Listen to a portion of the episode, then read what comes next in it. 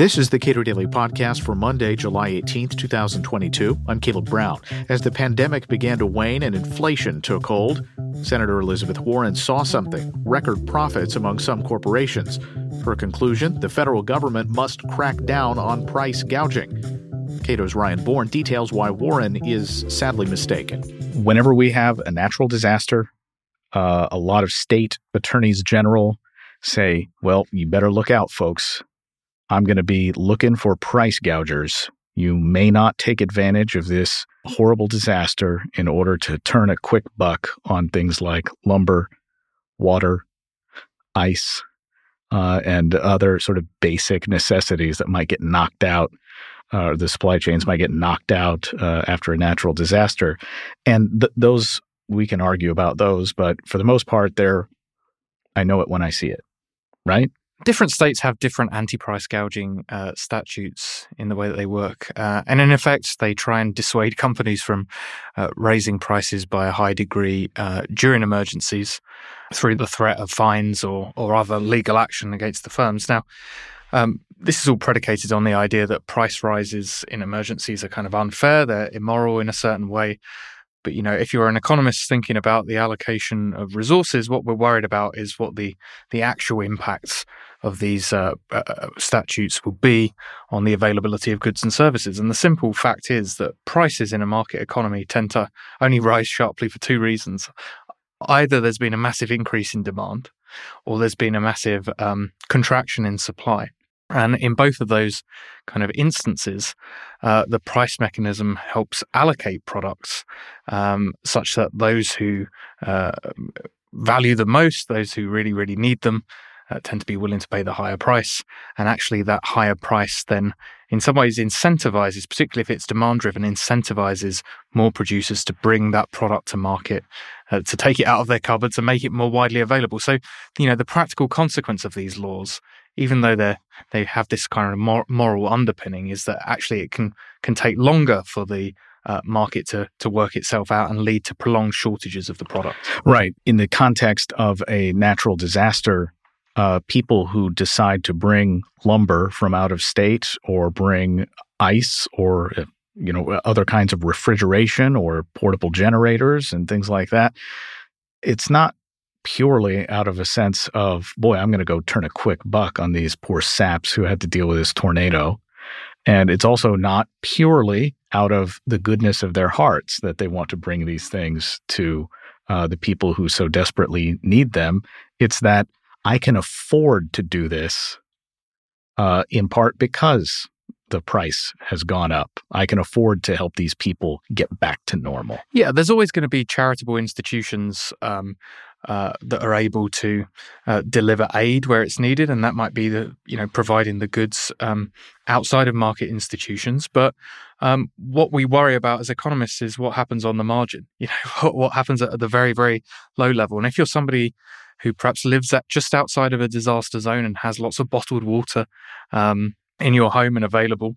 If you're deciding whether it's worth you going into uh, an affected region to sell that water, uh, you might consider the the costs and the dangers to you of getting there, um, and, uh, and, and you might consider what price you'd be able to get for that product, and balance those two things out and consider is it actually worth me making this journey. So on the margin, you know the price mechanism uh, facilitates and encourages uh, people to provide the product that people clearly want and need. Uh, you know, the price is a messenger, right? The price is a messenger screaming that there's a relative scarcity of that product. And what we do with stuff like uh, price controls and anti-price gouging laws is essentially we urge, uh, we we we quieten the price messenger. We like hold a gun to its head and and tell it to tell a comforting lie about the availability of a product. Elizabeth Warren has been watching closely the uh, you know, as many many on the left have pointed to, record profits of a lot of companies, uh, oil companies most most notably, and she would she says that she wants to identify and uh, have the federal government do something about what she believes is price gouging at the federal level. This would be the first of its kind, right?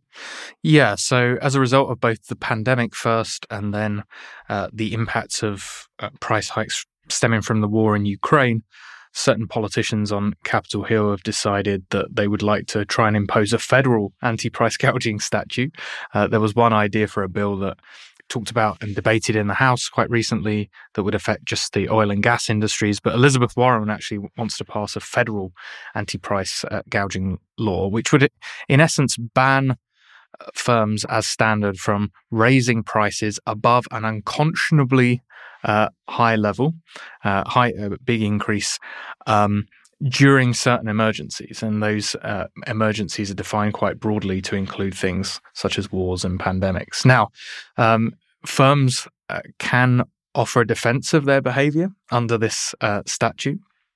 Uh, and and the details of that depend on whether they're very large firms or small firms. But in essence, the way that they can kind of uh, claim what what they're doing is is fine and moral is to show that uh, their business costs have gone up and the price going up is re- a reflection of the increase in business costs. Now, of course, that completely discounts the idea that um, a big increase in supply can be a legitimate uh, a big increase in demand can be a legitimate driver of a of a rising price. So back in the pandemic, uh, if you remember when politicians suddenly said we recommend you use more hand sanitizer. There wasn't a contraction in supply of hand sanitizer. One of the reasons that the price went up very sharply is that all of a sudden there was a demand surge. And we quite often see that when situations change in emergencies. And in essence, Elizabeth Warren's bill would be saying it's actually illegitimate for firms to raise prices significantly, even when you've had such an increase in demand that there's a relative scarcity of the product. Right. It is the it is the job of retailers or sellers of these products to run out. In essence, that would be the practical consequence. Yeah, uh, you can you can be incredibly generous and talk about uh, how moral you've been in, in keeping the price suppressed, but the practical consequence would be less of the product available, and so prolonged shortages of the product because the price would not be reflecting the reality of the supply and demand conditions in the market. So, um, how does she defend this? Because it, it, it to the extent that price gouging is itself this sort of nebulous thing that uh, lawmakers or law enforcement can point to and say you're do you're engaging in this practice um, and we've determined that your reasons for raising prices during this time are illegitimate, even if you and I can say that they're not. Um, uh, what what defense is she offering? Well, the effective defense that she's offering is that prices should reflect costs, and you know, in competitive markets, prices do tend to reflect uh, uh, marginal marginal costs of production. Uh, and she's saying that a lot of the firms cannot justify the price hikes that they've seen according to what's happened to their costs. Now, there are all sorts of reasons why that uh, that might be broadly true in many markets, but might still be wrong. Right? Many businesses, when they're setting prices, of course, are trying to anticipate the costs that they're going to face as a result of a changed situation. If you know that your wage costs are going to go up pretty significantly as a result of, you know, the changing dynamics of your sector, you might anticipate that by putting prices up uh, initially to reflect that. Uh, wages tend to lag prices uh, throughout throughout different markets. Uh, but fundamentally, where I again think it's misguided is it just doesn't really play. It doesn't really consider any role for demand shifts in affecting prices. And we know that there are instances, particularly after emergencies, where you do get major, major shifts in demand for certain products, certain products that you might not otherwise need. You know, if your power's out and all of a sudden you need uh, a lot of candle light, for example, demand for candles is going to surge.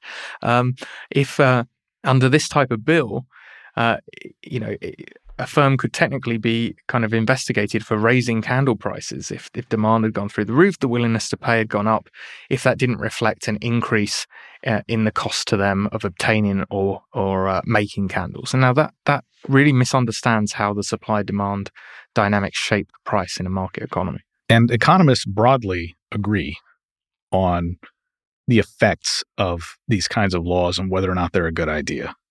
Yeah, that's right. So there was a recent poll by the IGM uh, group and University of Chicago uh, booth, and in essence asked them exactly whether they would be supportive of the principle underpinning Elizabeth Warren's bill.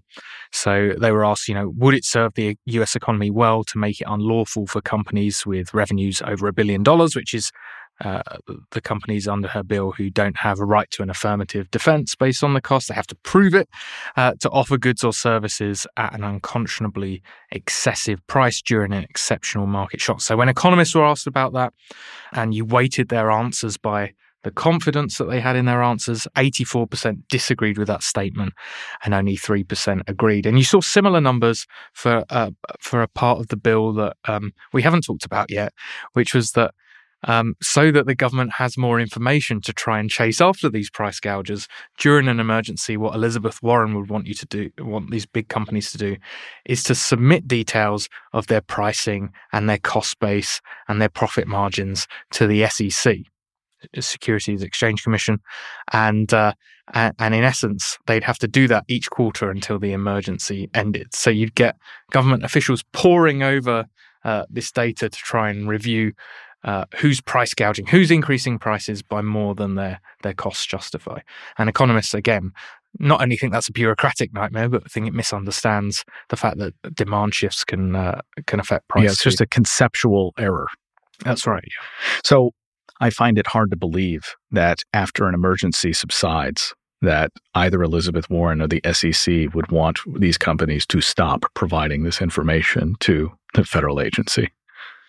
Well, as part of the bill, you know, you you would have to be in a self-declared um, uh, exceptional market shock uh, f- for for this type of thing. But one could easily imagine with these with this type of legislation that um, bureaucrats, administrators, politicians get used to obtaining such information and then think it's useful for for other means. So I think that's a real risk with any of this type of legislation that what's good in uh, emergency periods suddenly becomes something that uh, is wanted and obtained in in normal market settings too. Does this thing uh, does her legislation have legs at all, or is it, as I suspect, with Elizabeth Warren, like other uh, lawmakers on the Republican and Democrat, they're smarter than this, uh, but they're not.